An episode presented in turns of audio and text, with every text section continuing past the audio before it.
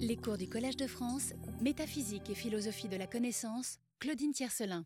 Bien, bon, bonjour à tous. Euh, je vous rappelle donc que tout à l'heure, juste après le cours à 16h30, j'aurai le plaisir d'accueillir dans le cadre du séminaire le professeur euh, Jean-Baptiste Rosy de l'Université euh, Paris 4 Sorbonne. La semaine dernière, après avoir évoqué à la suite de David Hume la difficulté qu'il peut y avoir à, à maintenir la pertinence d'une authentique distinction entre vertus intellectuelles et vertus morales, euh, nous avons suivi dans notre réflexion sur les vertus épistémiques les arguments déployés par euh, la représentante majeure du courant responsabiliste de l'épistémologie des vertus, Linda Zagzebski, qui, dans son livre de 1996, Virtues of the Mind, affirme que la connaissance, tout comme la croyance justifiée, repose sur des vertus intellectuelles.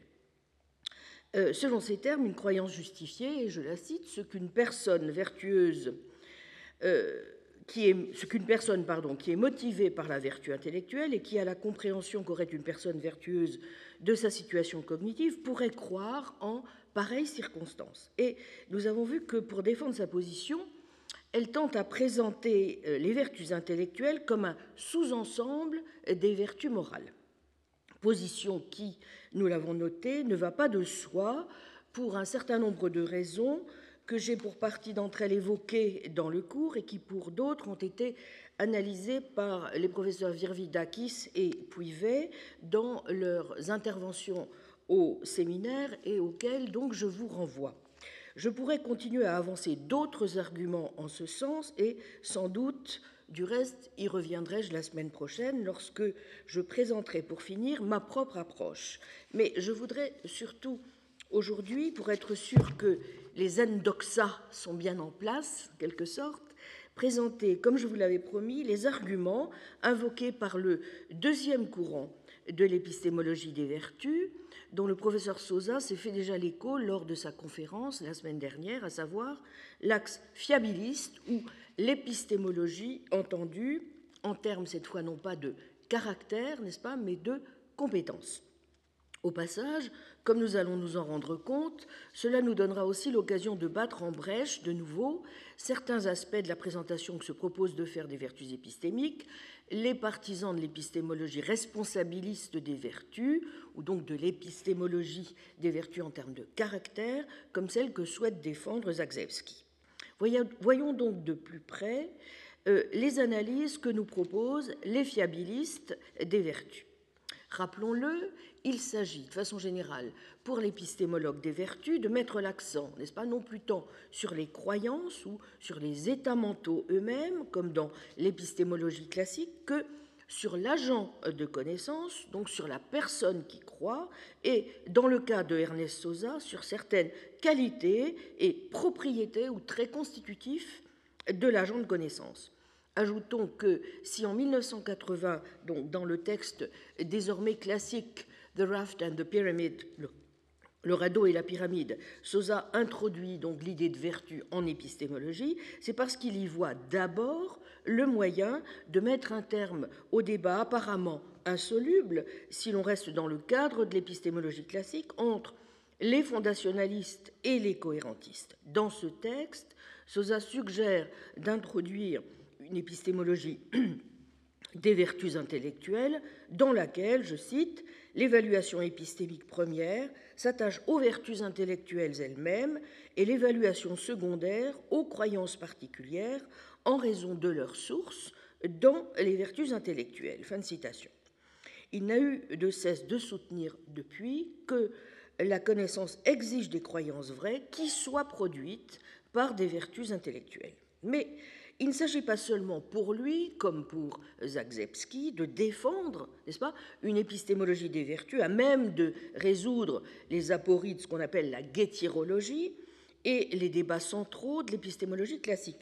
Il s'agit aussi plus ambitieusement de proposer des analyses, en particulier de ce en quoi consistent les différentes modalités de la connaissance, qu'il s'agisse donc de la connaissance de premier niveau, ou la perception, ou la connaissance animale, de la connaissance de plus haut niveau, ou connaissance qu'il dit réflexive, et désormais aussi de ce qu'il juge nécessaire d'introduire en invoquant un troisième niveau, la connaissance que l'on pourrait appeler pleine et entière, knowing full well.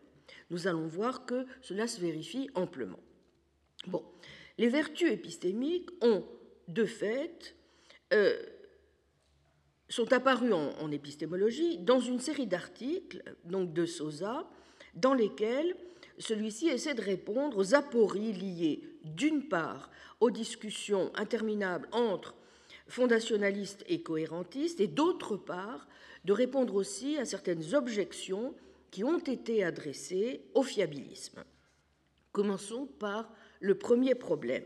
Brièvement, parce que c'est des choses dont j'ai déjà parlé, dont j'avais abondamment parlé aussi en 2011 dans mon cours sur la valeur de la connaissance, petit rappel simplement. Fondationalistes et cohérentistes ont des positions différentes sur la structure même de la connaissance. Pour les premiers, la connaissance est comme une pyramide, C'est-à-dire que la connaissance, au fond, repose sur de solides fondements, de solides fondations, lesquelles assurent le support nécessaire pour les niveaux supérieurs de la connaissance. Pour le cohérentiste, en revanche, la connaissance ressemble plutôt à un radeau où différentes parties de la structure se trouvent liées entre elles par des relations de soutien mutuel et aucune ne joue un rôle plus fondamental que l'autre. Donc, dans ces articles, qui ont été regroupés dans le volume Knowledge in Perspective, Sosa s'emploie à montrer que ni le pur cohérentisme ni le pur fondationalisme ne constituent une forme de justification épistémique satisfaisante. Il y a en effet, nous l'avons vu, une objection majeure que l'on peut adresser au cohérentisme. Il peut avoir, le cohérentisme peut avoir des croyances éminemment cohérentes, mais qui n'en sont pas moins totalement déconnectées, n'est-ce pas, de la réalité. La cohérence ne peut pas, à elle seule, constituer la justification épistémique. Soit, par exemple, la victime d'une sorte de malingénie, eh bien, ses croyances par hypothèse sont tout aussi cohérentes que les nôtres. En d'autres termes, elles relèvent bien d'un système cohérent de croyances, reliées entre elles par toute une série de relations euh, logiques. Mais supposons que par hasard, quelques-unes de ces croyances soient également vraies. À l'évidence, nous ne les considérerons pas pour autant comme des connaissances, même si elles sont à la fois vraies et cohérentes. Ou appuyons-nous encore, pour prendre un cas que propose John Greco, sur l'expérience, ce que fait aussi très souvent Ernest Sosa. Euh, prenons le cas d'un individu dont les croyances perceptives ont peu de lien avec les autres croyances de son système de croyances, comme cela euh, arrive fréquemment. Hein. Par exemple, la croyance perceptive que j'ai qu'il y a un oiseau dehors. Bon, cette croyance a peu de relation logique avec d'autres croyances que je puis avoir. On peut tout de suite trouver un contre-exemple aux thèses cohérentistes si, par exemple, nous commençons par remplacer la croyance qui est la mienne qu'il y a un oiseau dehors par la croyance qui est la mienne qu'il y a un écureuil dehors. Hein. Puis faisons tous les changements nécessaires pour que soit préservée la cohérence. Par exemple, remplaçons ma croyance qu'il me semble voir un oiseau par ma croyance qu'il me semble voir un écureuil on voit bien que la cohérence générale du nouveau système de croyance sera à peu près le même, chose près, n'est-ce pas, que le premier, tout simplement parce que la cohérence ne concerne que des relations entre les croyances et que ces relations sont les mêmes, au fond, dans les deux systèmes, n'est-ce pas? Or, il est faux, du moins semble-t-il, de dire que ma nouvelle croyance à propos de l'écureuil est tout aussi bien justifiée que euh, ma croyance antérieure à propos de l'oiseau, puisque mon expérience sensible est toujours telle qu'il me semble voir un oiseau et qu'il ne me semble pas voir un écureuil. Donc, vous voyez que la cohérence ne peut donc pas être la seule chose qui contribue à la justification épistémique. Malheureusement, le fondationaliste n'est pas mieux loti, il rencontre un problème aussi épineux. Reprenons l'exemple de notre oiseau. Comment est-ce que le fondationaliste va-t-il rendre compte de ma connaissance qu'il y a dehors un oiseau? Comme ma connaissance est liée à la perception, il va dire sans doute qu'elle se fonde pas, sur l'expérience sensible. Ma croyance qu'il y a un oiseau dehors se fonde sur l'expérience visuelle que j'ai de telle ou telle qualité phénoménale. Et qui plus est, que c'est cela qui explique la différence de statut épistémique entre ma croyance à propos de l'oiseau et ma croyance à propos de l'écureuil, laquelle ne repose, elle, sur aucune expérience sensible pertinente. Mais comment euh, va-t-on entendre ce principe épistémique? À savoir qu'une certaine sorte d'expérience sensible, dotée de telle ou telle qualité phénoménale, justifie ma croyance qu'il y a un oiseau dehors? S'agit-il d'un principe fondamental de justification épistémique ou bien du cas particulier d'un principe plus général. Vous voyez? Dans le premier cas, il semble bien que nous soyons alors confrontés à un nombre infini de principes de ce genre, entre lesquels il est sans doute vain d'espérer la moindre unité. Car cela reviendrait simplement à dire que de tels principes, divers et variés, ne font qu'énoncer, au fond, des faits purs et simples, sans aucune espèce de justification épistémique, ce qui n'est guère satisfaisant. Il semble alors plus convaincant apparemment de dire eh bien, que ces principes sont des principes dérivés, mais alors il reste à expliquer quelque chose de plus fondamental sur la justification épistémique. Et à ce moment-là, comment allons-nous éviter à ces trois problèmes aigus que nous avions évoqués, vous en souvenez, que pose le défi d'Agrippa? Comment éviter la régression à l'infini, la circularité ou la position d'un point de départ arbitraire? Eh bien, c'est ici, soutient Ernest Sosa, que le concept de vertu intellectuelle euh, est utile. Pourquoi? Bien parce que les vertus, en règle générale, avons-nous dit, sont des excellences, des dispositions innées ou acquises à atteindre certaines fins. Les vertus intellectuelles seront ainsi des dispositions qui nous permettent de parvenir à à des fins intellectuelles qui consistent à saisir des vérités et à éviter des erreurs. Il est alors possible d'en donner la formulation suivante, et je suis ici la, présentation que donne Sosa et que donne Gréco euh, également. Une croyance, dira-t-on, est épistémiquement justifiée pour une personne S, c'est-à-dire justifiée au sens requis pour la connaissance, si et seulement si cette croyance est produite par une ou plusieurs vertus intellectuelles de la personne S. Cette analyse de la justification nous permet d'expliquer ce qu'il y a au fond d'unificateur, n'est-ce pas, dans le fondement même des principes épistémiques fondationalistes relatifs aux croyances perceptives. Plus précisément, de tels principes seront dits alors décrire toute une série de dispositions intellectuellement vertueuses. Ainsi, euh, des êtres humains sont dotés de pouvoirs ou d'aptitudes perceptives, c'est-à-dire de dispositions à former de façon fiable des croyances sur leur environnement sur la base d'entrées sensorielles de euh, modalités variées. Aussi relatives soient-elles aux circonstances, à l'environnement, elles n'en sont pas moins des aptitudes. Les principes épistémiques du fondationaliste, reliant les croyances perceptives à leur fondement dans l'expérience, peuvent désormais s'entendre comme, en quelque sorte, des descriptions, voire des explications de ces différentes aptitudes. Mais ce n'est pas là le seul gain, car on peut aussi donner des analyses similaires d'autres sources de justification traditionnellement reconnues par le fondationaliste. Étant fiables, des facultés comme la mémoire, l'introspection, l'intuition vont pouvoir s'entendre comme des vertus intellectuelles et conférer de la sorte une justification épistémique à ce qu'elles produisent. De même, toutes sortes de raisonnements déductifs, inductifs, nous conduisent, nous le savons, de façon fiable, de telle croyance vraie à telle autre croyance vraie, et sont donc à part entière des vertus. Bref, en définissant la justification épistémique en termes de vertus intellectuelles, nous donnons au fond une analyse unifiée de toutes les sources de la justification traditionnellement reconnues par le fondationalisme, mais un fondationalisme qui a mis en quelque sorte, si l'on peut dire, un peu d'eau dans son vin, qui n'est plus un fondationalisme pur. De même, nous pouvons dire désormais que la cohérence elle aussi, reçoit un éclairage des vertus intellectuelles dès lors que nous les caractérisons comme des aptitudes ou des pouvoirs cognitifs, des dispositions qui nous conduisent de façon fiable à des croyances vraies dans les circonstances pertinentes et dans l'environnement pertinent. Dans notre monde, euh, moyennant des circonstances normales, la raison qui est en quête de cohérence est aussi une source fiable de croyances vraies et donc de justification épistémique.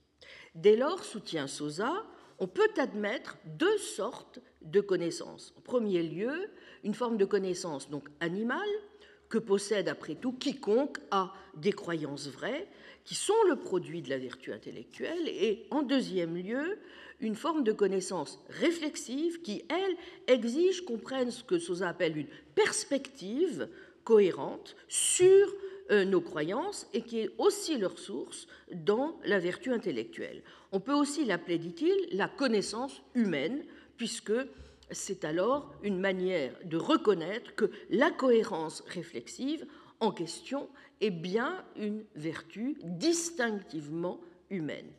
Plus exactement, on dira alors que S a une connaissance animale de P seulement si P est vrai et la croyance de S est produite par une ou plusieurs vertus intellectuelles de S. Et nous dirons que S a une connaissance réflexive de P si et seulement si P est vrai, de la croyance de S est produite par une ou par plusieurs vertus intellectuelles de S, une telle perspective étant elle-même produite par une vertu intellectuelle de S. Voilà pour le premier problème qui concerne, je l'ai dit, les discussions entre euh, fondationalistes et cohérentistes. Il est une deuxième difficulté ensuite à laquelle veut s'atteler, c'est celle qui a trait, comme je vous l'ai dit, aux difficultés classiquement soulevées par l'option fiabiliste elle-même. Très généralement, le fiabilisme peut se formuler de la façon suivante on dira qu'une croyance est épistémiquement justifiée pour S si et seulement si cette croyance est le produit d'un processus cognitif suffisamment fiable, c'est-à-dire d'un processus qui est suffisamment conducteur, en quelque sorte, de vérité. L'avantage d'une position comme le fiabilisme est euh, qu'il permet de rendre compte de bon nombre de nos intuitions préthéoriques le fiabilisme explique par exemple pourquoi les croyances causées par la perception, par la mémoire, par l'introspection, par l'intuition, par le raisonnement valide sont épistémiquement justifiées. Il explique aussi pourquoi des croyances euh, qui sont causées par des hallucinations ou par le fait que nous prenions par exemple nos désirs pour des réalités, par des généralisations hâtives, par d'autres processus non fiables du même type ne le sont pas. Il permet notamment de contrer pas mal d'arguments sceptiques, en particulier ceux qui exigent que l'on justifie la fiabilité de ces facultés cognitives si l'on veut pouvoir les considérer comme des sources de justification épistémique. Comme il semble impossible de le faire sans circularité, nous venons de le voir, la menace sceptique se profile toujours, n'est-ce pas, à l'horizon. Eh bien, on peut dire que, en un sens, le fiabiliste est quelqu'un qui va couper l'herbe sous les pieds du sceptique de prime abord, puisque la façon dont il raisonne euh, est la suivante. Il dit d'emblée que la justification épistémique, de facto, exige la fiabilité et non une fiabilité justifiée. Donc la différence, si vous voulez, entre la connaissance et la simple opinion, c'est que la première va se fonder sur des processus cognitifs qui sont de facto fiables dans ce monde. Malheureusement, une position comme celle-ci n'est évidemment pas sans poser euh, de difficultés, dont la première est que la fiabilité, comme on le dit souvent, n'est pas, semble-t-il, suffisante pour qu'il y ait justification. Supposons que S souffre d'une lésion cérébrale rare dont l'un des effets et de pousser la victime en question à croire qu'il a, qu'elle a une euh, lésion cérébrale. S n'a aucune preuve empirique qui lui permette de dire qu'elle est bien dans cet état, ni même de preuve du contraire. On peut imaginer par exemple qu'elle vient de faire un check-up chez son médecin neurologue et que, euh, qui lui a dit que tout allait bien, n'est-ce pas? Et à l'évidence, la croyance de S qu'elle a une lésion cérébrale est, dirons-nous, évidemment injustifiée, même si, par hypothèse, elle a été causée par un processus cognitif éminemment fiable. Bref, la fiabilité ne suffit pas.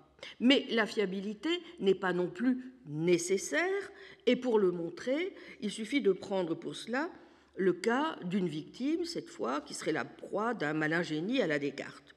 Son système de croyance, nous l'avons dit, est aussi cohérent que le nôtre. À quoi on peut ajouter que la victime fait reposer ses croyances sur son expérience, exactement comme nous, qu'elle ajoute des raisons à de nouvelles raisons, etc., exactement comme nous.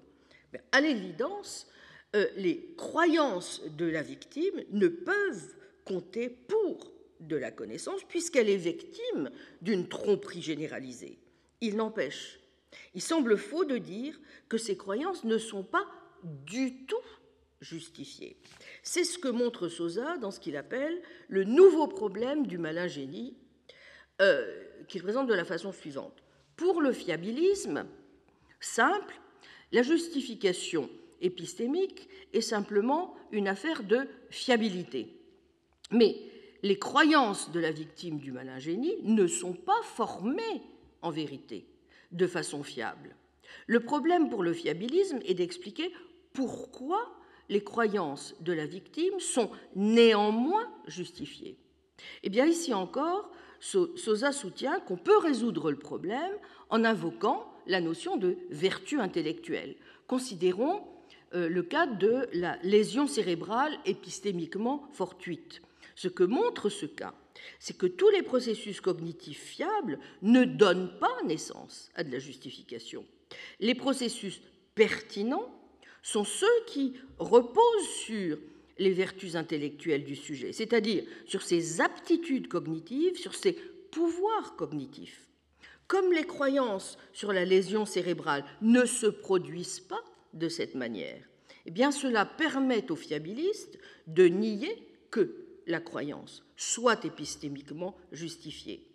Quant au cas de la victime en proie au malin génie, hein, à l'évidence, les croyances de celle-ci ne sont pas non plus formées de façon fiable. Elles manquent donc d'un élément important pour que l'on puisse parler, en ce cas, n'est-ce pas, de connaissance. Mais vous aurez noté au passage qu'il y a deux manières pour la croyance, en la circonstance, d'échouer.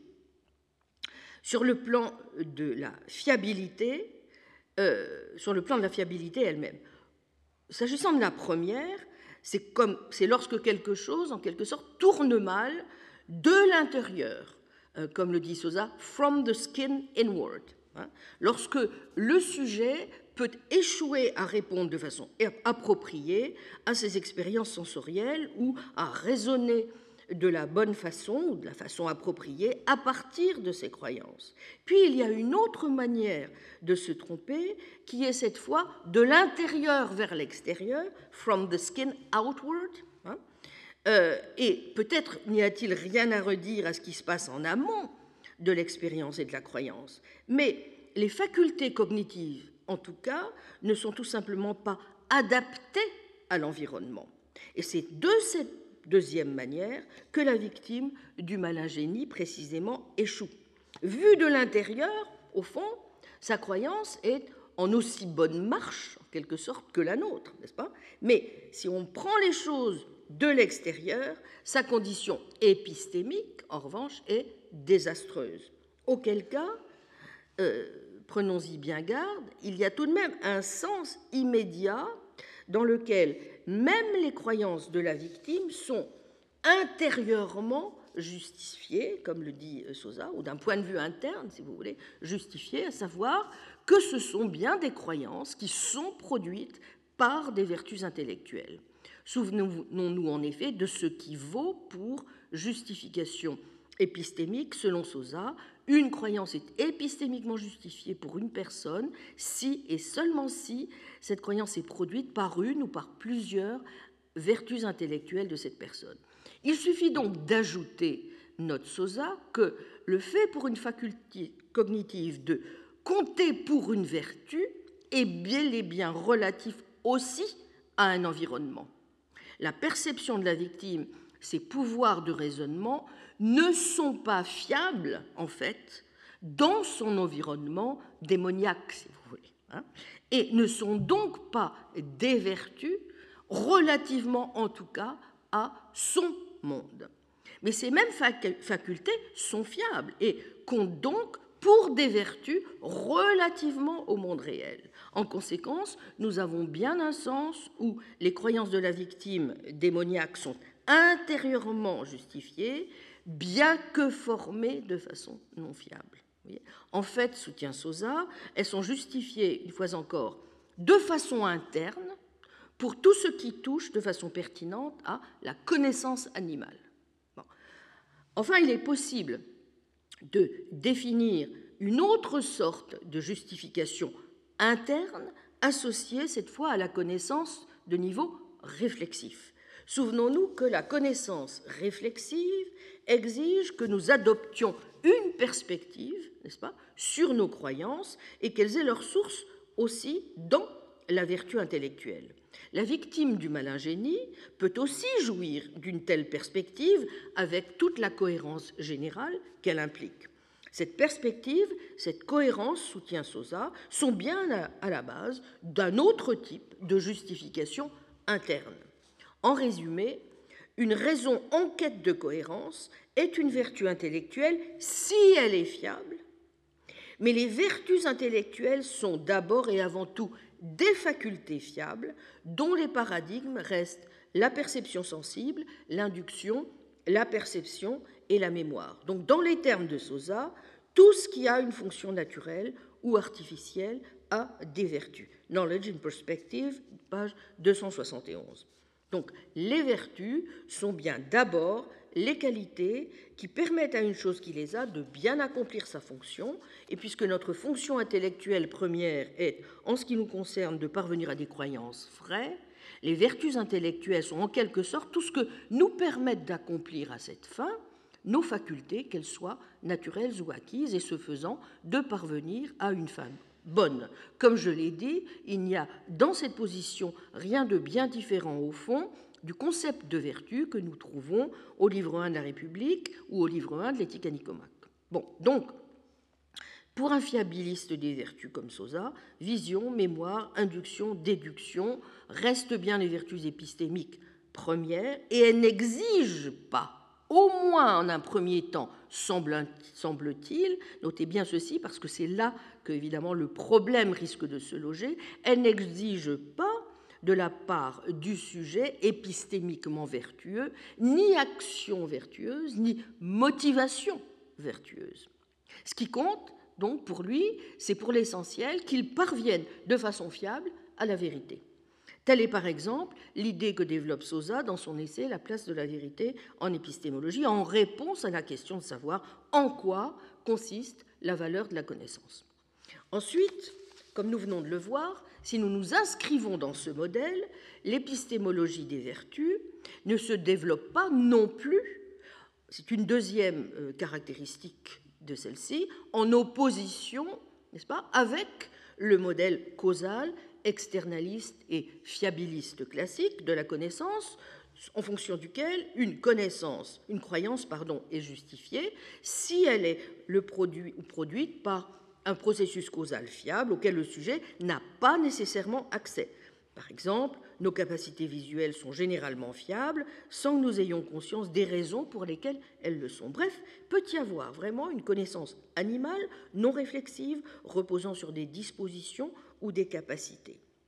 Une vertu épistémique est simplement au fond une disposition fiable ou une fonction qui s'accomplit correctement au sein d'un organisme ou d'une espèce. C'est pourquoi, si vous suivez une telle ligne, par vertu, vous aurez en vue non seulement les vertus intellectuelles classiques telles que l'ouverture d'esprit, la persévérance, la minutie, mais également d'autres excellences épistémiques de l'agent connaissant, telles que les facultés cognitives qu'il emploie dans la perception et la mémoire. Alors, je l'ai dit, premièrement, cela revient donc à suivre au fond une inspiration téléologique aristotélicienne, mais deuxièmement, cela vous explique aussi pourquoi une position de ce genre est extrêmement euh, euh, utile euh, dans les sciences de la cognition aujourd'hui, c'est-à-dire chez ceux qui essaient de voir comment il peut déjà y avoir, si vous voulez, au stade de la, ce qu'on appelle la métacognition, par exemple, qui est présente dans une certaine capacité de se représenter les choses de type proprement cognitif, bien que non encore conceptualisé, chez les primates ou, ou chez les enfants, n'est-ce pas, qui ne disposent pas encore de toute l'armada conceptuelle qui leur permettrait de dire, n'est-ce pas, que nous avons véritablement une connaissance de niveau 2. Mais vous voyez que dès lors qu'on admet le principe que la connaissance importe à ce niveau-là, cela permet aussi de rendre compte de euh, la présence de connaissances chez d'autres espèces que l'espèce humaine élaborée. Bien. Mais vous vous en souvenez, il y a, et donc ça n'est pas un bénéfice mince, évidemment, euh, que celui que permet une approche de ce genre. Mais vous vous en souvenez, il y a cinq questions, avais-je dit, en suivant euh, Heather Batali, auxquelles tout philosophe soucieux de réfléchir au statut des, vertus épistémiques, doit s'efforcer de répondre, et qui sont celles-ci. 1. Les vertus sont-elles naturelles ou acquises? 2. La possession de la vertu exige-t-elle de l'agent qu'il possède des motivations intellectuellement vertueuses ou des dispositions à accomplir des actions intellectuellement vertueuses? 3 les vertus sont-elles distinctes de techniques, d'aptitudes, de, skills Les vertus sont-elles fiables 4. Et 5, finalement, en quoi consiste la valeur des vertus? Ont-elles une valeur pour des raisons instrumentales, constitutives ou intrinsèques? Bon, Nous avions vu comment le responsabiliste répond pour sa part à ces questions. Comment, de son côté, le fiabiliste y répond-il? Bien, le sujet épistémiquement vertueux pour le fiabiliste des vertus est donc celui qui parvient de façon fiable à la vérité en s'appuyant sur ses facultés qui sont à même de produire la vérité que sont la perception sensible, mémoire, induction, déduction, en évitant les trois problèmes qui s'attachent plus particulièrement au fiabilisme classique que sont ce qu'on appelle classiquement le problème de la généralité, je n'ai pas le temps d'y revenir aujourd'hui, et les deux autres problèmes que nous venons d'évoquer. Celui où l'on prétend que la fiabilité donc ne suffit pas pour qu'il y ait justification, hein, ou alors le cas où euh, l'on dit que la fiabilité n'est pas nécessaire, hein, le fameux cas de la victime du malingénie. Pour y répondre, Sosa soutient que les vertus sont des facultés ou compétences fiables et stables. Il y a cinq caractéristiques essentielles dans ces vertus qui, chacune d'elles, constitue, du moins peut-on le penser, une sorte de réponse donc à ces cinq questions que je viens de rappeler. D'abord donc et avant tout, les vertus sont fiables. Cela veut dire que ce sont des dispositions qui nous conduisent à plus de croyances vraies que de croyances fausses. Mais, comme le fait observer Sosa, la fiabilité d'une disposition cognitive ne requiert pas que l'on parvienne à des vérités dans des conditions inhabituelles. Par exemple, vous n'attendez pas d'une voiture qu'elle démarre lorsqu'elle a été inondée. De même, la fiabilité de la faculté visuelle n'est pas entamée par le fait que euh, vous êtes incapable de produire des croyances vraies sur des objets qui se trouvent être dans l'obscurité, ou encore euh, dans le cas où vous vous sentez incapable d'émettre des croyances vraies sur un objet à la forme très complexe, par exemple un kiliogone, ou qui aurait une couleur très spécifique, comme la chartreuse. Bon. Il faut plutôt dire que la fiabilité, au fond, se trouve indexée à certaines conditions appelons-les les conditions C, dans lesquelles vous allez voir les objets dans une bonne lumière euh, et aussi relativement à un certain nombre de domaines au fond de propositions qui ont trait à la forme, la couleur de base de l'objet et ainsi de suite. Autrement dit, Sosa définit la vertu de vision, par exemple, comme étant en gros une disposition à, atteindre de façon prépondérante, le plus souvent, pas, des croyances vraies sur les couleurs, sur les formes de base d'objets de taille moyenne, lorsque vous voyez ces objets de près sans que votre vue soit obstruée et dans une bonne lumière, ce que Hilary Putnam appelait dans des conditions épistémiques normales. Hein, euh, en deuxième lieu, selon Sosa, euh, les vertus intellectuelles peuvent être naturelles ou dérivées. Euh, une grande partie de notre compétence intellectuelle, écrit-il, euh, vient de notre cerveau, mais une grande partie aussi est due au savoir, learning. Hein. La vision est une vertu naturelle. Savoir interpréter, en revanche, une image d'IRM relève d'une vertu dérivée. Donc, les, aptitudes que l'on acquiert par la réflexion critique ou euh, aussi parce qu'on a suivi des cours de logique sont aussi des vertus dérivées. Bref, les vertus peuvent être, mais ne sont pas nécessairement acquises. Réponse à la deuxième question. D'où la réponse à la troisième question à présent. Les vertus n'ont pas besoin de motivation intellectuellement acquise. Pour les responsabilistes, la motivation à se soucier, comme il convient de la vérité, est quelque chose d'acquis. Pour l'acquérir, on l'a vu, il faut acquérir un degré de désir suffisant pour la vérité, puis apprendre quelles sont les vérités qui sont les objets appropriés de ce désir. Pour Sosa, les vertus naturelles de vision, de mémoire, d'induction, de déduction et autres n'exigent aucune motivation de ce genre. Après tout, les enfants, pas, comme je viens de le dire, ont euh, des vertus de vision, de mémoire et autres, bien qu'ils ne disposent pas encore d'une motivation acquise à se soucier comme il le faut de la vérité. De même, selon Sosa, les vertus n'ont pas besoin de disposition à effectuer des actions intellectuelles. Les actions intellectuelles sont en gros les actes qu'un agent accomplit intentionnellement lorsqu'il acquiert des croyances, par exemple, en produisant des hypothèses, en cherchant des preuves, en considérant euh, des euh, objections, en donnant des raisons en faveur de telle ou telle thèse qu'il soutient. Comme les vertus naturelles de la vision, de la mémoire, etc., produiront de façon fiable des croyances vraies, tant qu'elles fonctionneront bien, c'est-à-dire dans un moyennant l'environnement approprié et que vous ne soyez pas dans un environnement type malingénie, n'est-ce pas? Point n'est donc besoin que l'agent épistémique effectue des actes intentionnels. Autrement dit, il peut parvenir à la vérité sans rien faire d'intentionnel. Vous y êtes? Bien. Toutefois, si les premiers travaux de Sosa insistaient surtout sur les facultés naturelles, ces travaux plus récents, et encore plus les tout derniers dont il nous a parlé la semaine dernière au cours du séminaire, mettent beaucoup plus l'accent sur le fait que les vertus relèvent d'aptitudes, cette fois donc de skills, terme qu'il substitue désormais indifféremment à ceux de vertus ou de compétences.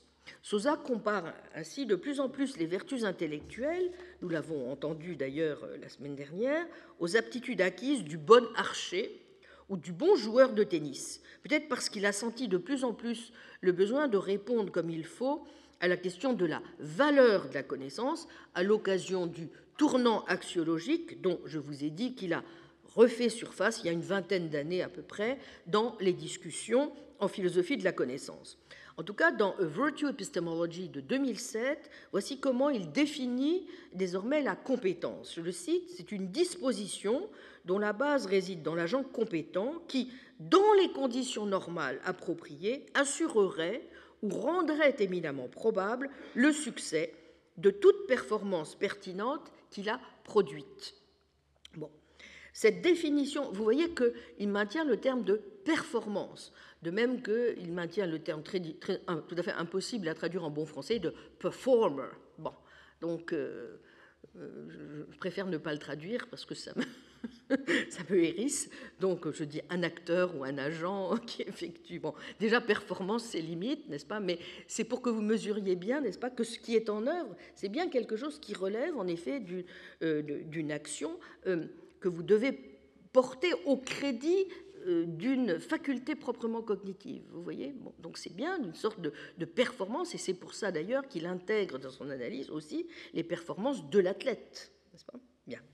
Alors cette définition, je répète, est donc censée englober les performances qui sont intentionnelles, par exemple le fait de viser une cible avec une flèche, les performances qui sont aussi non intentionnelles, par exemple lorsque vous formez justement la croyance perceptive qu'un camion se dirige tout droit vers vous, et les compétences naturelles comme la bonne vision. Elle est aussi censée pouvoir s'appliquer à toutes sortes de compétences intellectuelles, athlétiques, etc. Bon. Cinquième réponse donc à la question euh, posée. Euh, Sosa, du moins dans Knowledge in Perspective de 1991, soutient que les vertus ont une valeur instrumentale, page 225.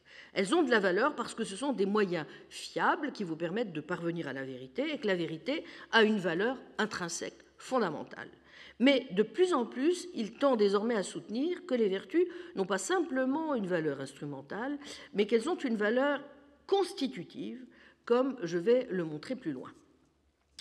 Pour citer l'autre philosophe fiabiliste subtil qu'est John Greco, euh, celui-ci soutient comme Sosa que les vertus intellectuelles sont aussi des facultés fiables, stables, qui peuvent être naturelles ou acquises. Voyez notamment les thèses qu'il défend dans Putting Skeptics in Their Place, euh, livre très important, tout à fait subtil de John Greco, mais euh, il a écrit depuis un certain nombre d'autres textes euh, qui se trouvent dans la bibliographie donc, que vous trouvez en ligne désormais sur le site à laquelle je vous renvoie.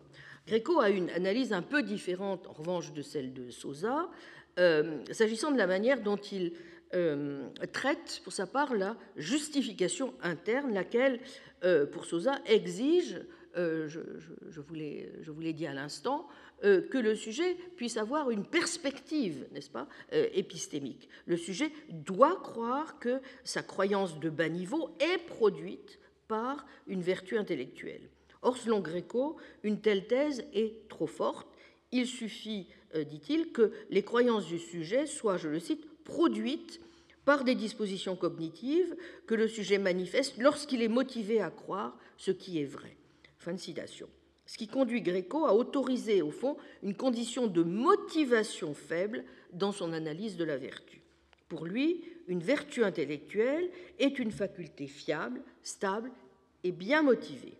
Mais ce n'est pas une motivation dont l'acquisition exige de votre part beaucoup de temps ou d'efforts. C'est plutôt notre position par défaut, en quelque sorte, celle dans laquelle nous nous trouvons lorsque nous essayons de croire ce qui est vrai. Et c'est pour cela que Gréco insiste bien sur le fait qu'il n'y a pas de conditions de motivation, pas de conditions de, de contrôle, ce qui le distingue clairement, lui aussi, des responsabilistes du type de ceux que nous avons euh, examinés la semaine dernière. Bien. Mais entrons à présent un peu plus voilà pour les réponses donc aux cinq questions. Pas?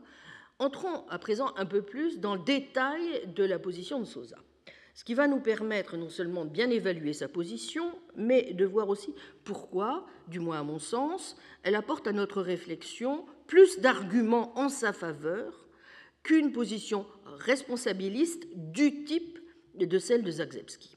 Je partirai ici pour l'essentiel du dernier exposé de ses thèses, tel qu'il les présente donc dans son dernier ouvrage de 2015, Judgment and Agency, Oxford University Press. Voici comment, dans l'introduction, il présente sa dernière version de l'épistémologie des vertus, je le cite.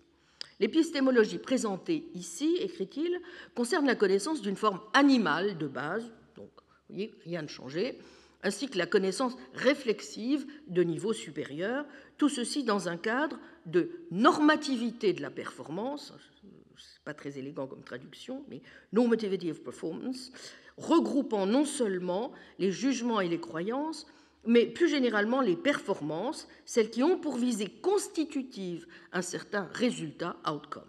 Une telle performance peut bien faire, do well, d'une ou de plus de trois manières distinctives. Premièrement, en atteignant son but. Deuxièmement, en se caractérisant comme un exercice de compétences pertinentes. Troisièmement, de telle sorte que son succès se voit obtenu par l'entremise de la compétence qui s'est exercée et pas simplement sous le fruit du hasard. Le tir d'un archer peut être précis, je dirais affûté pour garder, vous allez voir le triple A, accurate, en touchant sa cible. Il peut être adroit, adroit ou skillful. Et finalement, il peut être apte, donc précis ou affûté, parce qu'adroit en première approximation. Donc appliqué à l'épistémologie, cela vous donne ce que Sousa appelle une forme de normativité en triple A, affûté, adroit, accuracy, adroitness and aptness du jugement et de la croyance. En comparant dans un deuxième chapitre tout à fait passionnant son approche en termes de compétences à l'approche responsabiliste des vertus en termes de caractère, Sosa va alors indiquer clairement que son approche se caractérise par quatre thèses. Il rappelle premièrement, et je vais y revenir car c'est un point important, que depuis ses débuts, le fiabilisme des vertus qu'il défend a toujours en fait comporté en son sein une composante responsabiliste. Deuxièmement, que les responsabilistes se sont fait les avocats d'une conception, certes distinctive, de la vertu épistémique responsabiliste, reposant sur le caractère, mais qu'elle est, dit-il, partielle et insuffisante. Troisièmement, et non sans ironie, observe-t-il, qu'il nous faut reconnaître une sorte de vertu intellectuelle volitionnelle, active, mais qui n'est, de son point de vue, qu'un cas particulier d'une vertu intellectuelle entendue comme compétence fiable. donc, aucun besoin d'introduire quelque chose comme euh, une vertu qui relèverait du caractère, La compétence fiable suffit amplement pour introduire l'élément responsabiliste qui convient.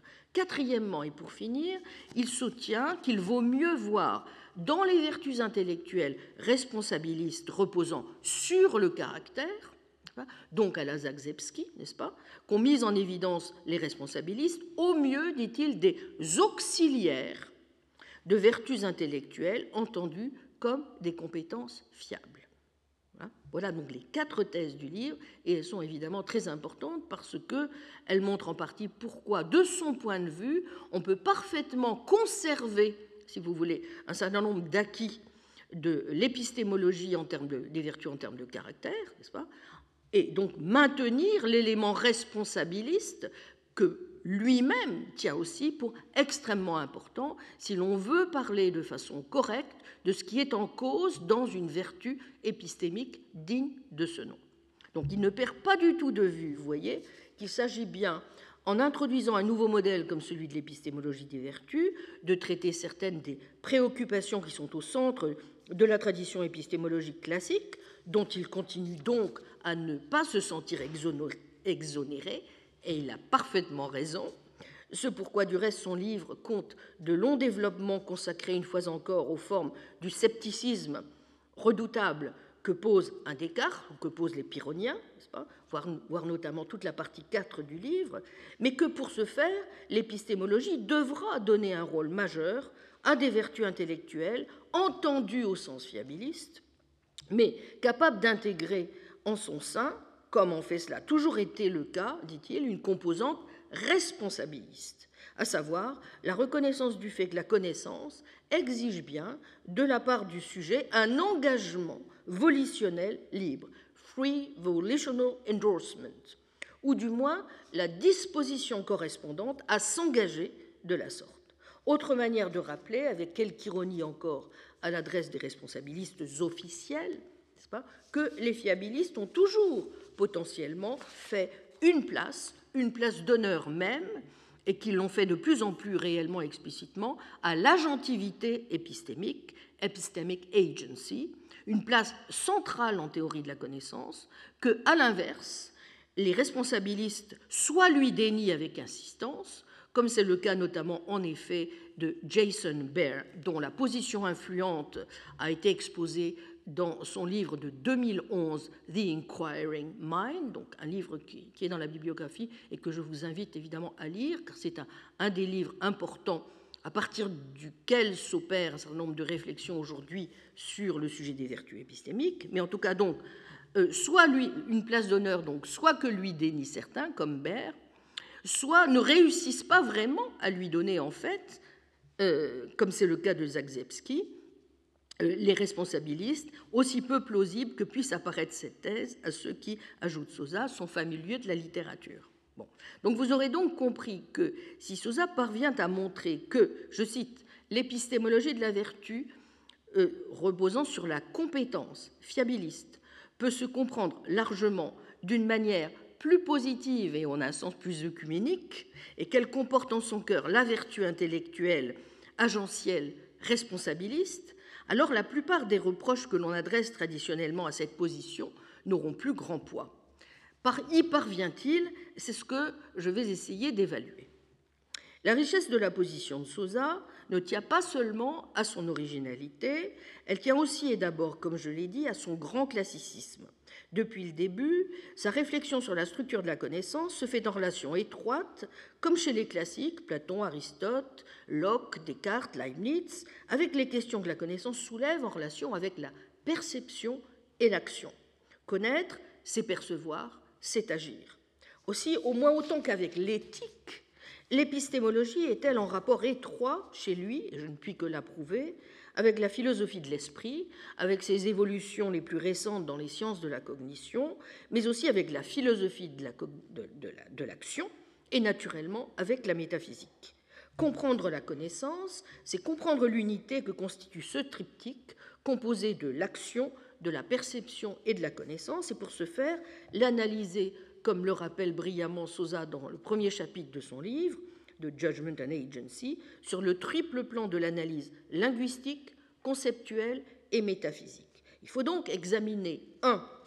les questions d'ordre sémantique et pragmatique liées à des expressions épistémiques comme S, C P, Deuxièmement, des questions d'ordre plus conceptuel comme de quoi au juste est constitué le concept de connaissance Qu'implique-t-il nécessairement? Est-il constitué en partie par les concepts de croyance, de vérité, etc. De telle sorte que nécessairement le premier concept ne s'appliquera à quelque chose que s'il s'applique aussi, n'est-ce pas, à ces derniers? Ou bien alors, si l'on entend plutôt les concepts comme des entités psychologiques, qu'implique pour quelqu'un le fait de posséder ou de déployer des concepts comme celui de connaissance. Ce qui a trait ici, vous le voyez, plutôt à la psychologie des gens, à leurs états d'esprit, etc.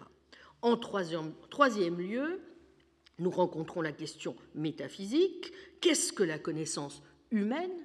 Quelle est sa nature? Sur quoi repose-t-elle? Quel est son fondement? How it is grounded, n'est-ce pas Comme on dit aujourd'hui, dans les termes d'une discussion métaphysique des plus vives, n'est-ce pas euh, euh, Sinon, euh, on appelle la, question du, fondement, très difficile à traduire en français, une fois, la question du grounding, du ground. En vertu de quoi est-elle réelle lorsqu'elle l'est, de façon générale, au cas par cas? L'approche de Sosa justement, est, tout à fait importante parce qu'elle s'efforce de prendre à bras le corps, vous voyez, tous ces différents paramètres, et c'est ce que l'on va retrouver du reste dans la définition générale qu'il donne de la connaissance, dans les termes donc de l'épistémologie des vertus, en termes de compétences. La connaissance est au fond une performance dont le succès manifeste la compétence pertinente de alors, le performeur, de l'agent, hein, qui évite par là même une sorte de chance. C'est une croyance dont, dit Sosa, la correction ou rectitude, correctness, est suffisamment atteinte à travers la compétence épistémique de celui qui croit. Une croyance qui est alors, dira-t-on, apte.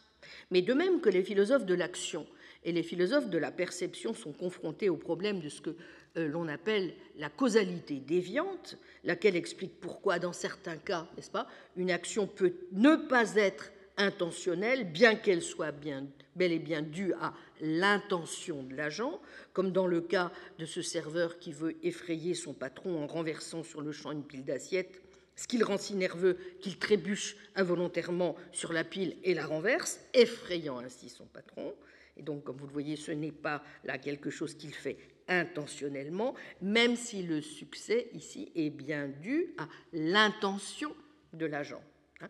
eh bien, de même, le philosophe de la connaissance doit aussi, en quelque sorte, s'il veut éviter les problèmes à la Guettier, exiger que l'intention de l'agent provoque, brings about, le succès de la bonne manière, hein, avec la bonne sorte de causalité, si vous voulez, comme le disait par exemple Donald Davidson, ou comme le disent aussi les philosophes de la perception, comme Paul Grice dans A Causal Theory of Perception. Bon. Il faut que vous puissiez dire que X perçoit M si et seulement si X abrite une expérience sensorielle pour laquelle M est causalement responsable de la bonne manière.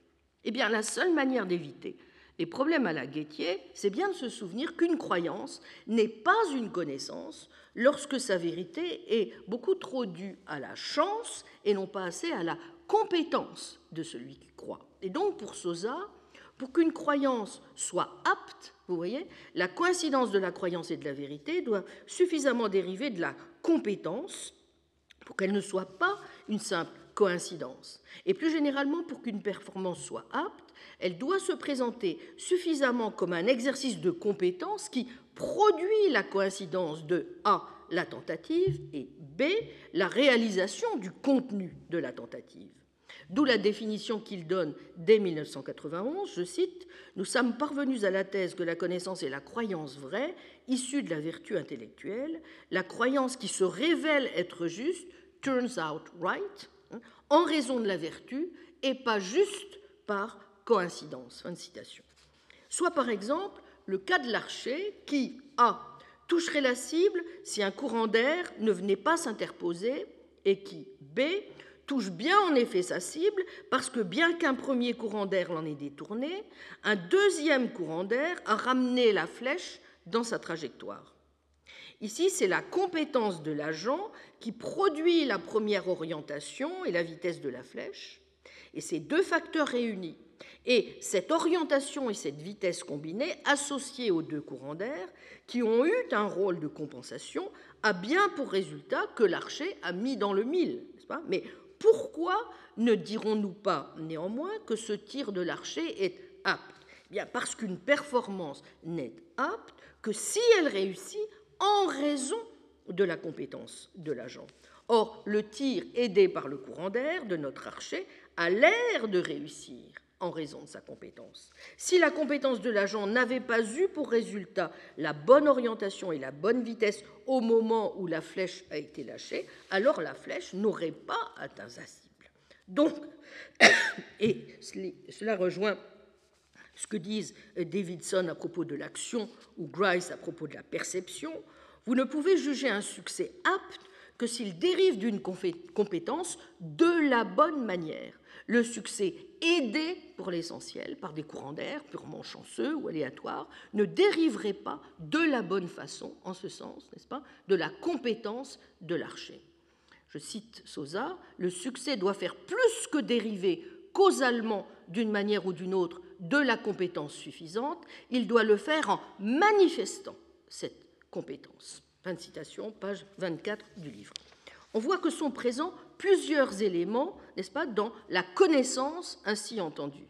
Un élément qu'on pourrait dire fonctionnel, téléologique, hein, comme dans la perception, et un élément intentionnel, lié au fait que toute connaissance met en œuvre un jugement, lequel est bien toujours une sorte d'action, ce que Sosa appelle judgmental belief, qu'on pourrait traduire par une euh, croyance judicative, n'est-ce pas, étant l'intention correspondante. Pour que soit réussie de la bonne manière une performance, il faut donc que l'on puisse repérer dans la causalité qui est à l'œuvre les éléments pertinents suivants. Les intentions en liaison avec le faire dans l'action intentionnelle, l'expérience sensible en liaison avec les objets dans la perception, et les croyances qui sont cette fois en liaison avec les faits dans la connaissance. Sans doute est-il difficile de formuler de façon très précise ce en quoi consiste une compétence, laquelle, observe Sosa, repose toujours sur des accords conventionnels implicites plutôt qu'explicites. Mais on peut dire qu'elle a en gros la structure suivante. que Sosa décline en trois S que malheureusement en français nous ne pourrons pas conserver skill, shape, situation. Donc aptitude, forme, situation. Prenons l'exemple de la compétence dont nous devons faire preuve pour conduire une voiture. Nous dirons que cette compétence est complète si elle prend en compte A, notre aptitude, skill, fondamentale, que nous conservons même quand nous dormons, ce qui est agréable, ainsi que B, la forme dans laquelle nous nous trouvons au moment donné, c'est-à-dire nous sommes sobres, nous avons l'œil vif, nous ne dormons pas, etc. C'est notre situation. Nous sommes assis au volant, sur une route sèche, etc. Bon, laissons tomber la situation et nous avons toujours une compétence en double S, si vous voulez. Hein.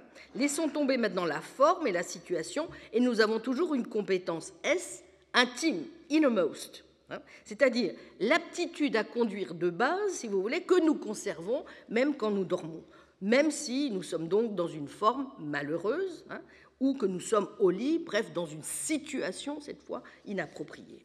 Mais ce qu'il faut garder à l'esprit, c'est que nous ne pouvons conduire de manière sûre, safe, et la condition de safety pour Sosa est très importante, sur une route que si les trois S, n'est-ce pas, sont, présents. Donc vous avez besoin de skill, shape and situation. Hein voilà. Donc, qu'est-ce qui détermine maintenant si nous avons bel et bien la compétence S euh, la plus intime qui soit hein? C'est là sans doute une question modale, dit Sosa. Si nous essayons de conduire de façon sûre, nous réussirions de façon assez fiable. Cela veut-il dire dans n'importe quelle condition Sûrement pas. Hein, d'où la modalité, vous voyez, de, de, la thèse. Euh, si nous essayons de conduire en étant ivre-mort ou sur une route glissante, il y a peu de chances que nous conduisions de façon sûre, même si cela peut ne pas avoir d'incidence sur notre compétence. Donc sur le premier S, si vous voulez, de, euh, de la du triple S. Hein. Donc il y a tout un groupe de conditions SSS qui, de façon assez probable, conduirait au succès notre tentative de conduire de façon sûre. Au fond, ceux qui savent conduire doivent certes obéir à des règles explicites, le code de la route par exemple, mais en revanche, c'est plutôt sous forme de règles implicites qu'ils tombent au fond d'accord sur ce que sont les conditions de forme et de situation auxquelles ils doivent satisfaire, et aussi sur le fait que l'aptitude la plus intime à conduire est la base du succès probable auquel on parviendrait en combinant ces conditions.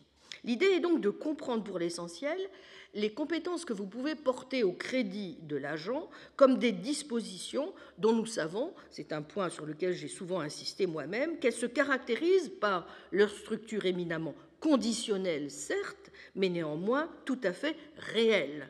Sosa ajoute d'ailleurs que, de même que nous comprenons à quoi renvoient ces dispositions, nous comprenons assez naturellement aussi de quelle manière on doit encourager, louer ou blâmer les agents qui manifestent de telles compétences ou dispositions, ce qui en retour aide aussi à déterminer les dispositions, aptitudes et compétences que nous trouvons en nous et chez les autres, étant entendu que tout ceci se structure au fond sur un arrière-plan de ce que l'on considère comme le cadre standard, soit en général, soit relativement à tel ou tel domaine de performance humaine qui peut être contextuellement pertinent.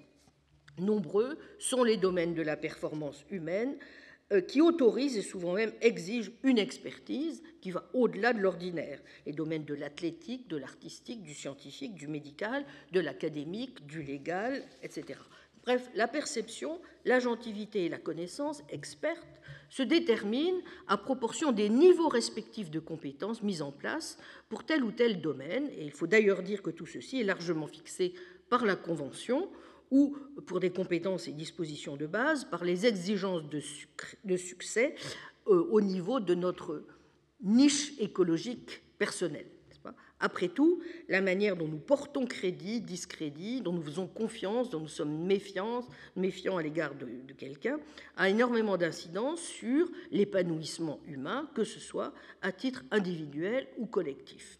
Donc la manifestation d'une compétence, même si celle-ci ne s'y réduit jamais, nous permet en tout cas, en gros, de nous appuyer bel et bien sur ce en quoi consiste la bonne manière dont celle-ci doit s'exercer. La manifestation des compétences et autres dispositions apporte ainsi une solution au problème consistant à spécifier la bonne manière appropriée, qu'il s'agisse, dit Sosa, de l'action, de la perception et de la connaissance.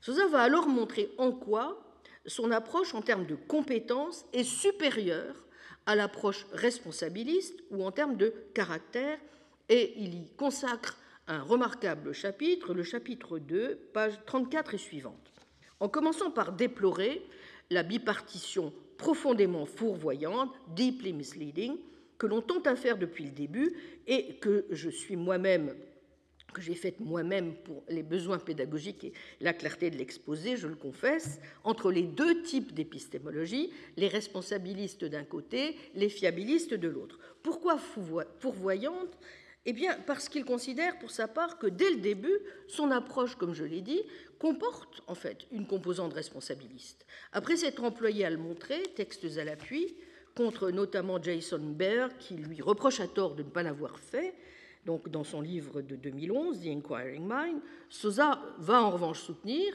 un, que les épistémologues des vertus en termes de caractère qui s'appuient sur la conception aristotélicienne des vertus morales, ont certes défendu aussi une conception responsabiliste, mais qu'elle est partielle et insuffisante. Donc, deuxièmement, qu'il faut bel et bien reconnaître une sorte de vertu intellectuelle, volitionnelle et active, laquelle est un cas spécifique de la vertu intellectuelle en termes de compétences fiables. Et en dernière analyse, trois, que les vertus sur lesquelles insistent les responsabilistes des vertus, en termes de caractère, jouent au mieux un rôle d'auxiliaire des vertus, compétences, mais n'interviennent en aucun cas à titre constitutif dans la connaissance. Or, dans The Inquiring Mind, Jason Baer soutient en effet une approche des vertus épistémiques qui lui est propre, tout en présupposant la dichotomie et en proposant des critiques détaillées des approches rivales. Contre Sosa, justement, et son fiabilisme, il déplore que ce dernier néglige des vertus intellectuelles, agentielles et responsabilistes. Contre d'autres responsabilistes, en revanche, et notamment contre Zagzebski, il soutient que l'épistémologie du caractère ne peut avoir qu'un succès limité en ce qui concerne sa capacité à régler les problèmes de l'épistémologie traditionnelle, tels que le scepticisme ou encore la nature euh, euh, de la connaissance.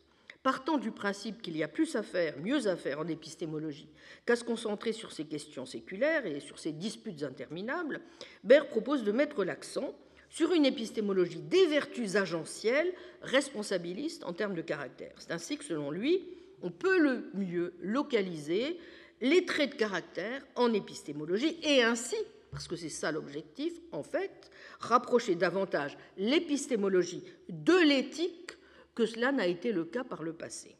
Qui plus est, non seulement Selon lui, les fiabilistes des vertus ont négligé les vertus intellectuelles agentielles, qui sont si importantes pour les sujets et qui vont bien au-delà de ce dont traite l'épistémologie traditionnelle, mais ils ont même omis de voir combien les vertus responsabilistes sont importantes si l'on veut pouvoir traiter de ces questions traditionnelles dès lors que l'on considère des niveaux de la connaissance humaine plus sophistiqués que ceux auxquels on peut parvenir euh, par des mécanismes simples comme la perception sensible.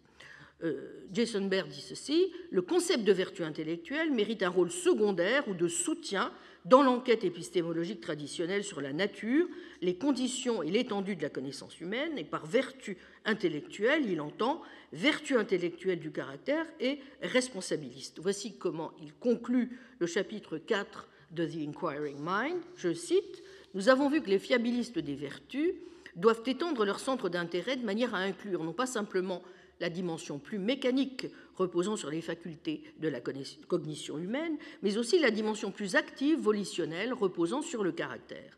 Ne pas le faire, comme on l'a vu, a un coût. Les fiabilistes sont incapables de rendre compte du genre de fiabilité impliqué dans la majeure partie de la connaissance qui nous tient le plus à cœur en tant qu'être humain. Fin. Sosa commence par faire des objections à Jason Baer, dont celui-ci, du reste, a pour pour, euh, partie, récemment admis le bien fondé, finissant par observer que ces objections valent plutôt contre le fiabilisme euh, d'Alvin Goldman ou de John Greco, par exemple, mais tout en continuant à regretter que Sosa persiste à ne pas voir, selon lui, dans les vertus de caractère, autre chose qu'un rôle d'auxiliaire.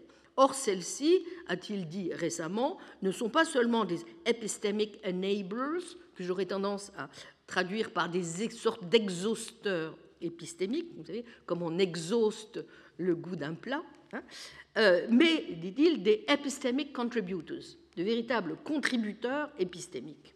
Et il déplore aussi que Sosa ne fasse pas plus directement le lien entre l'épistémologie et l'éthique. Donc c'est dans un texte, Character, Virtues, Epistemic Agency and Reflective Knowledge.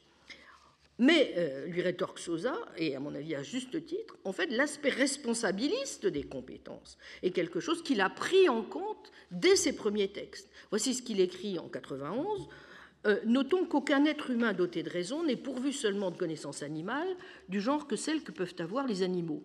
Car même lorsque la connaissance perceptive dérive aussi directement euh, qu'elle le fait des stimuli sensoriels, il est toujours pertinent que l'on n'ait pas perçu les signes d'un témoignage contraire. Mais même lorsque la réponse aux stimuli est des plus directes, si l'on devait aussi entendre ou voir des signes de témoignage contraire crédibles, alors cela changerait notre réponse. Les croyances d'un animal rationnel, par conséquent, semblent ne jamais provenir de l'introspection, de la mémoire ou de la perception brute, car la raison est toujours un partenaire silencieux, sur ses gardes, à l'affût d'autres données pertinentes, un partenaire silencieux dont le silence même est une cause, qui contribue à la croyance produite. Fin de citation.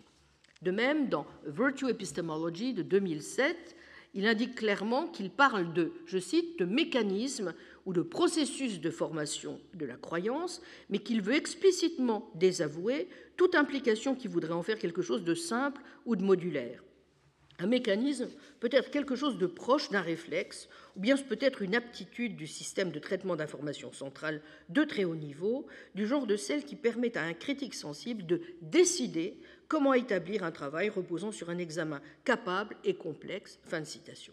En d'autres termes, vous voyez, son intention a bel et bien été toujours d'expliquer toutes sortes de modalités de la connaissance, y compris celles où les compétences auxquelles l'on fait appel sont celles d'un critique d'art, d'un savant, d'un mathématicien, euh, d'un policier euh, qui est en charge d'une affaire à dénouer, etc. Et pas juste, donc, comme il le dit, la compétence que l'on attend de celui qui saura trier les poussins en fonction de leur sexe. Baird fait comme s'il se limitait donc à des compétences relevant de la seule connaissance perceptive, introspective ou mnémonique. Or, on ne trouve aucune restriction de ce genre dans les travaux de Sosa qui n'ont jamais exclu les compétences, qui n'a jamais exclu les compétences donc agentielles hein, du fiabilisme des vertus. Même s'il a toujours reconnu deux niveaux de la connaissance, le niveau animal et le niveau réflexif, son dessein a donc toujours été de développer le côté plus agentiel, plus réflexif de l'épistémologie des vertus. Ce qui veut dire que ce n'est pas un hasard si Hibert, si vous voulez, il faut faire attention quand vous lisez son livre, limite sa discussion, euh, la discussion des thèses de Sosa, à la composante animale en laissant de côté la composante réflexive. Rien d'étonnant dès lors euh, qu'on ait l'impression que le fiabilisme des vertus néglige l'aspect agentiel et responsabiliste de l'épistémologie. Or, est-ce le cas en vérité? Est-ce que le fiabiliste des vertus laisse de côté l'agentivité volitionnelle, intentionnelle, consciente, celle qui est bien à l'œuvre dans la délibération, dans l'examen pondéré auquel nous pouvons de temps à autre nous livrer, dans le fait que, par exemple, très souvent aussi, nous envisageons de peser, par exemple, les raisons avant de prendre telle ou telle décision? Pas du tout. Tout au plus, le côté animal du fiabilisme des vertus serait coupable d'une telle négligence s'il entendait être au fond, une analyse de l'ensemble de la connaissance humaine. Or, Sosa dit bien n'avoir aucune ambition de ce genre. Au contraire, cet aspect des choses est toujours allé de pair chez lui avec une analyse de l'aspect réflexif et distinctivement humain de la connaissance. Donc, euh, la façon, si vous voulez, dont, dont présente les choses est tout à fait euh, partiale. Bon, d'où la question est-ce que, en fait, l'épistémologue des vertus en termes de compétences, le fiabiliste des vertus, doit plaider coupable. Si on suit la présentation de Baird, les vertus intellectuelles seraient pour le fiabiliste simplement donc des traits 1 dont les manifestations produisent de façon fiable une croyance vraie, 2 qui jouent un rôle décisif dans l'explication des raisons pour lesquelles on parvient au vrai dans le cas où on le fait. Telle est en effet la présentation qu'on en donne souvent, une présentation des sources qui produisent de façon pertinente une croyance pertinente. Il est vrai que dans certains passages, admet Souza, c'est bien ainsi qu'il présente les choses. Par exemple, voici ce qu'il écrit, nous sommes parvenus à l'idée que la connaissance est la croyance vraie à partir de la vertu intellectuelle, la croyance qui tombe juste en raison de la vertu et non par pure coïncidence. Néanmoins, même s'il a par la suite conservé cette conception de la connaissance, l'analyse qu'il fait des vertus intellectuelles diffère de manière importante de la façon dont il faut comprendre le fiabilisme des vertus. Alors en quoi? Eh bien, il importe ici de rappeler que, d'abord, l'épistémologie des vertus, en termes de compétences, se donne pour but de résoudre deux problèmes platoniciens classiques, le problème du tête concernant la nature de la connaissance, et le problème du ménon concernant la valeur distinctive de la connaissance par rapport à la croyance vraie justifiée. Rappelons donc que la connaissance, c'est quelque chose qui s'analyse comme la croyance dont la correction manifeste la compétence pertinente de celui qui croit. La compétence pertinente, donc la vertu intellectuelle fiabiliste pertinente, si vous voulez, doit être quelque chose, et c'est très important, dont l'exercice peut constituer, doit pouvoir constituer la connaissance. Il importe de bien voir que c'est ainsi que doit être, selon Sosa, et à mon sens, il a tout à fait raison de le penser, la connaissance. Une croyance qui est correcte, qui ainsi réussit par l'exercice de la compétence. Du moins est-ce là ce à quoi revient une sorte de connaissance de base importante. Mais, ajoute Sosa, le par appelle évidemment des précisions. Une croyance pourrait en effet parvenir à la correction par la compétence uniquement du fait que l'exercice de la compétence vous place en position de savoir, puts one in a position to know.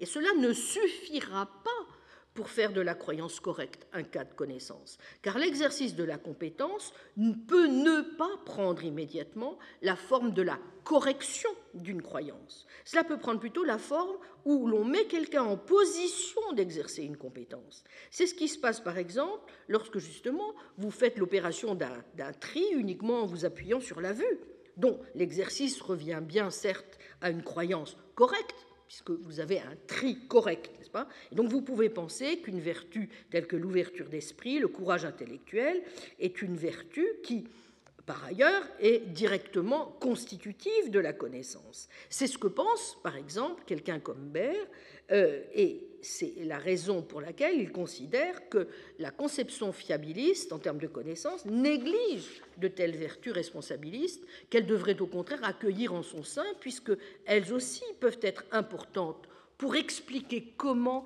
un sujet tombe juste, gets it right. Hein.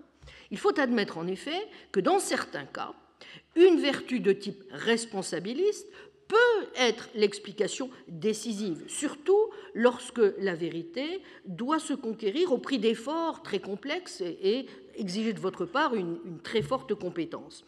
La poursuite courageuse ouverte d'esprit de la vérité par un savant, un journaliste, un détective, peut fort bien permettre à quelqu'un de découvrir une vérité qui échapperait à tout le monde autrement. Hein. Donc, de ce point de vue-là, on peut dire que Baer a une objection efficace contre toute forme de fiabilisme de l'épistémologie des vertus qui n'exigerait pas, pour qu'il y ait connaissance, que, ou qui n'exigerait, plus exactement, pour qu'il y ait connaissance, que la seule correction de la croyance du sujet connaissant, alors que, n'est-ce pas, celle-ci, on veut bien l'accorder, doit dériver de quelque chose de plus.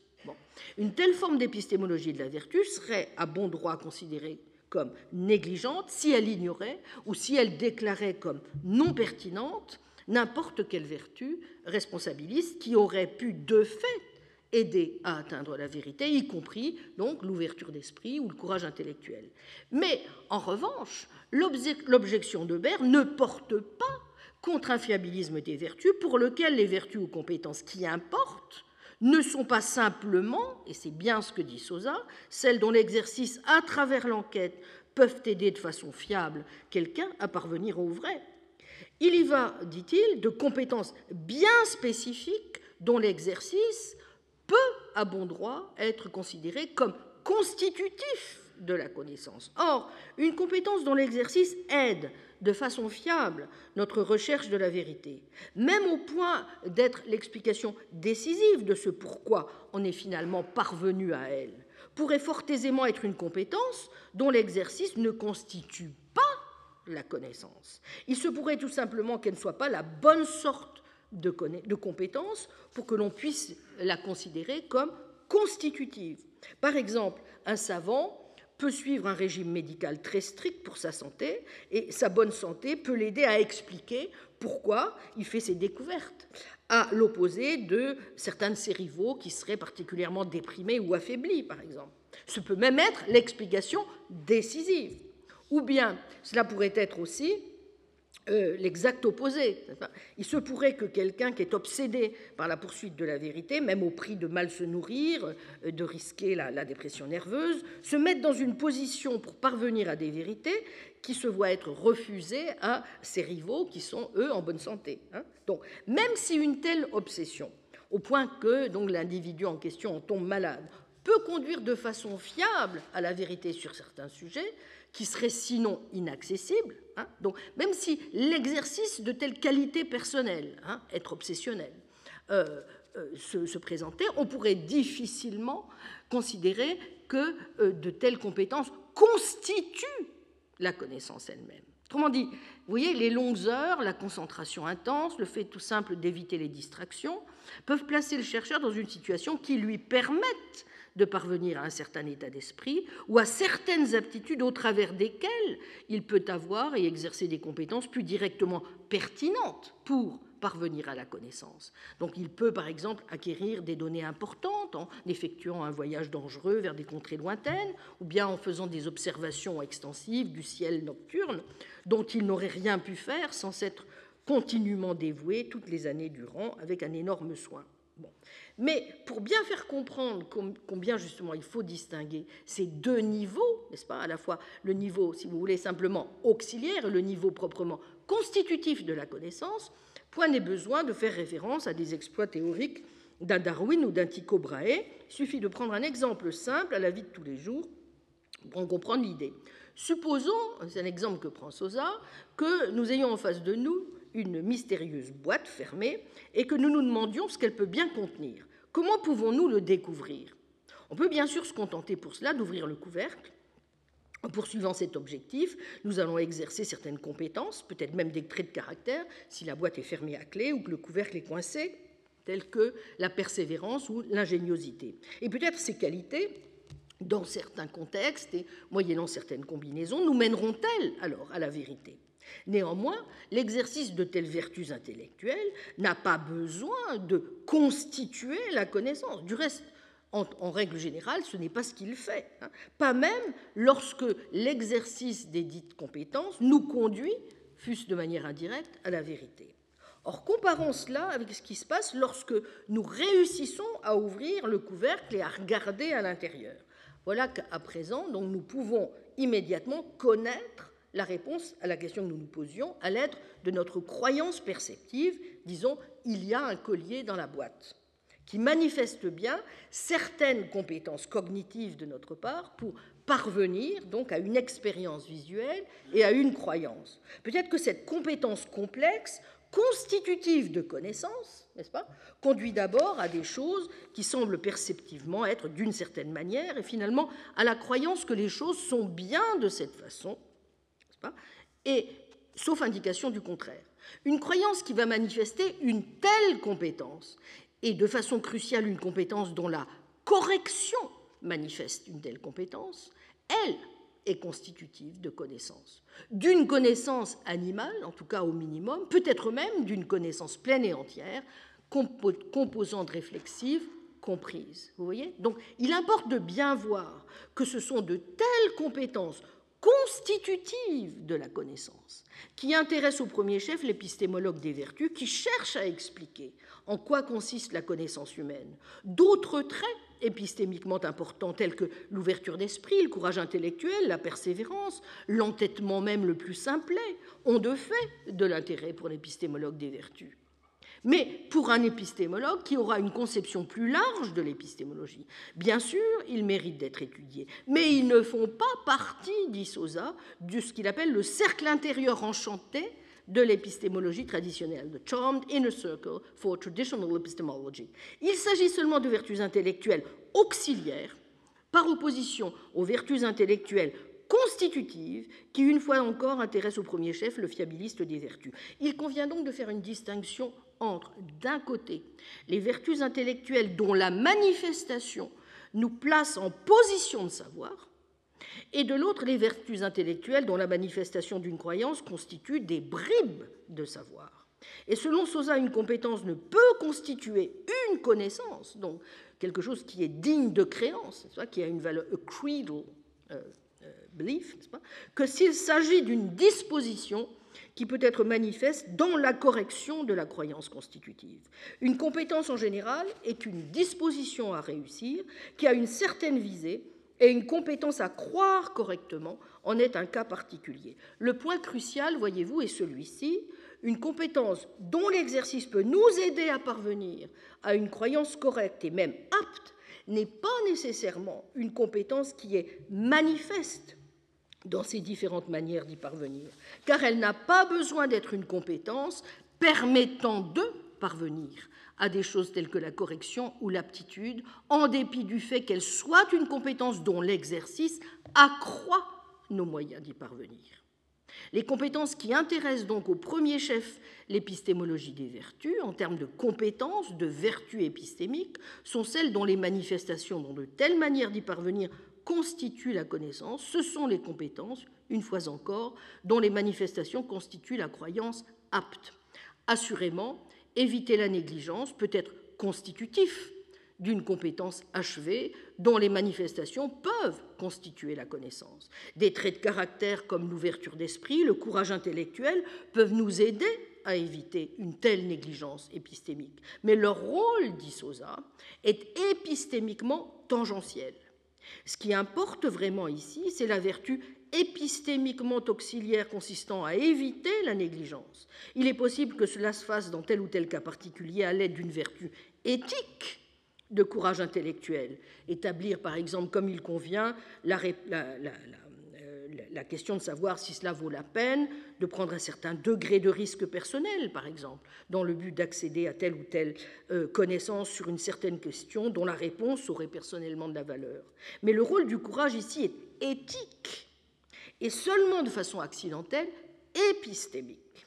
Soit par exemple à considérer les preuves dont vous disposez et dont l'absence vous empêcherait de connaître ce dont il s'agit. Obtenir de telles preuves épistémiquement nécessaires peut exiger un degré intense d'entêtement, d'obstination personnelle, a degree of personal foolhardiness, dit Sosa, bien plus que le moindre courage à proprement parler éthique.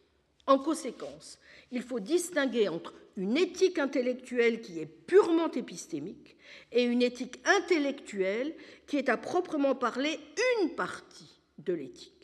Supposons que ce qui fait de l'ouverture d'esprit une vertu, ce soit, même partiellement, qu'elle soit régie par le respect que l'on doit à ces créatures rationnelles que sont nos semblables, simplement parce que d'autres membres d'un royaume des faits méritent un tel traitement, ou supposons que l'on tienne le courage intellectuel pour une vertu dans un certain cas, parce qu'il nous aide à établir, comme il convient, la quantité de risques personnels qu'il faut prendre pour répondre à une question donnée.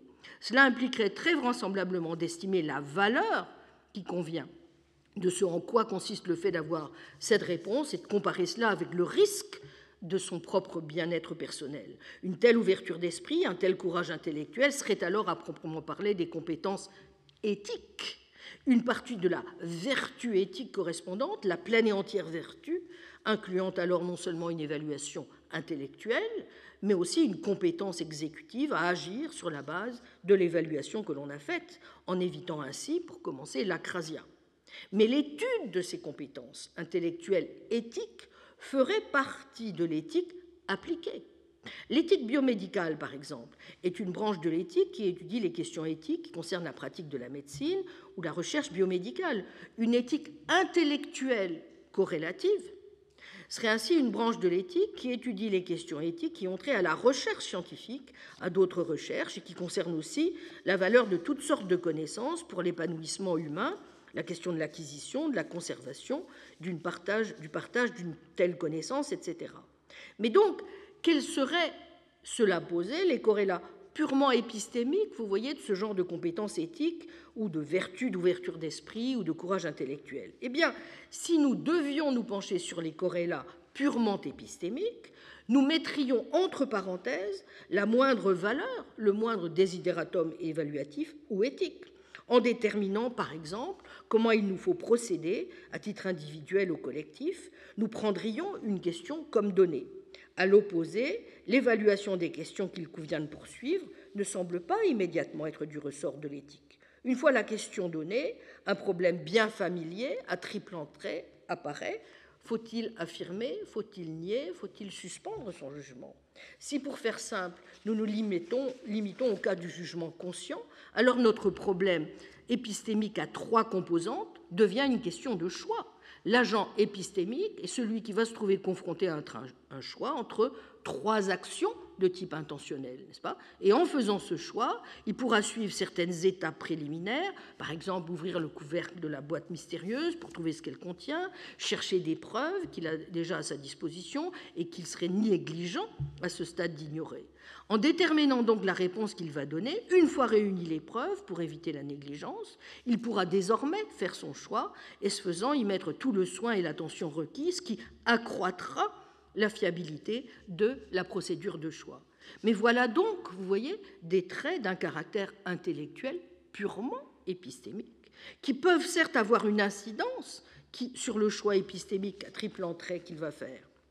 Il s'agit bien, dans certains cas, de compétences, de vertus de l'enquête, qui ont trait à la manière dont il va se mettre en position de savoir, et donc souvent même dans une position de connaître, sur la base de preuves empiriques.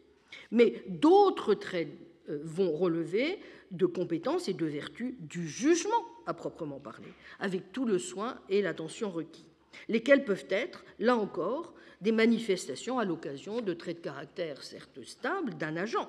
Comme tels, ils vont aider à constituer les compétences ou les vertus intellectuelles complètes que l'agent exerce, manifeste dans de tels jugements, et dans la correction de ces jugements. D'autres traits, la persévérance intellectuelles, par exemple, seront bel et bien des vertus de l'enquête, mais elles ne feront pas partie des compétences dont la manifestation est susceptible, une fois encore, de constituer la connaissance à proprement parler de l'agent. Pourquoi? Eh bien, par, par, exemple, parce que quelqu'un de paresseux peut avoir autant de connaissances dans un domaine donné que quelqu'un qui sera industrieux. Le paresseux qui sait peut juste se trouver par chance en position de connaître, une position que l'industrieux doit conquérir, lui, moyennant moult efforts et obstination. Le couvercle qu'un laborieux va peiner à ouvrir, qu'un industrieux va peiner laborieusement à ouvrir, peut fort bien s'ouvrir d'un seul coup pour un paresseux, etc. Vous voyez, donc les qualités en la circonstance sont liées. Donc cela veut dire que des vertus intellectuelles des deux sortes peuvent être des traits de caractère stable, et certaines sont bien en effet constitutives des compétences dont la manifestation dans la croyance vraie, et donc dans la croyance vraie et apte, se ramène à la connaissance humaine. Mais ce sont toutes des vertus purement intellectuelles, auxquelles rien de pratique, rien d'éthique en toute rigueur ne vient se mêler. Les facteurs impliqués dans leur exercice sont seulement des facteurs purement épistémiques de vérité et d'aptitude.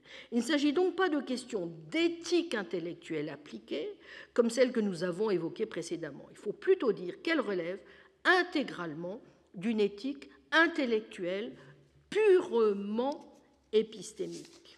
En lisant Hume la semaine dernière, nous nous sommes demandé si de telles distinctions, vertu éthique, vertu épistémique n'était pas purement verbale. En évaluant la position de Zagzebski, en revanche, nous nous sommes aperçus qu'il pouvait y avoir quelques risques à ne pas faire de distinction et plus encore à trop tirer les vertus épistémiques du côté des vertus morales. C'est ce risque auquel Sosa, je crois, nous rend lui aussi, juste titre, attentifs. C'est dans le même sens d'ailleurs que va, dans un superbe texte que j'espérais avoir le temps de vous lire et que je n'aurai pas le temps de vous lire, mais dont je vous recommande la lecture, qui est extrait des Essais sceptiques, un texte intitulé Le mal que font les hommes de bien, chapitre 9, euh, que Russell attire aussi l'attention euh, sur le fait que non seulement ce risque, mais celui qui a trop tiré euh, les vertus intellectuelles du côté des vertus morales peut finir par nous faire perdre totalement de vue, euh, c'est le risque qui consiste à considérer que précisément euh, il n'y aurait rien d'intrinsèquement vertueux euh, dans les accomplissements qui sont rendus possibles par les vertus intellectuelles. Et je crois que le mérite de l'analyse de Sosa est précisément euh, d'attirer l'attention sur euh, ce genre de choses que nous tendons parfois à perdre de vue, en particulier lorsque nous tirons trop les vertus épistémiques du côté des vertus morales. Je vous remercie. Retrouvez tous les contenus du Collège de France sur www.colège-2-france.fr.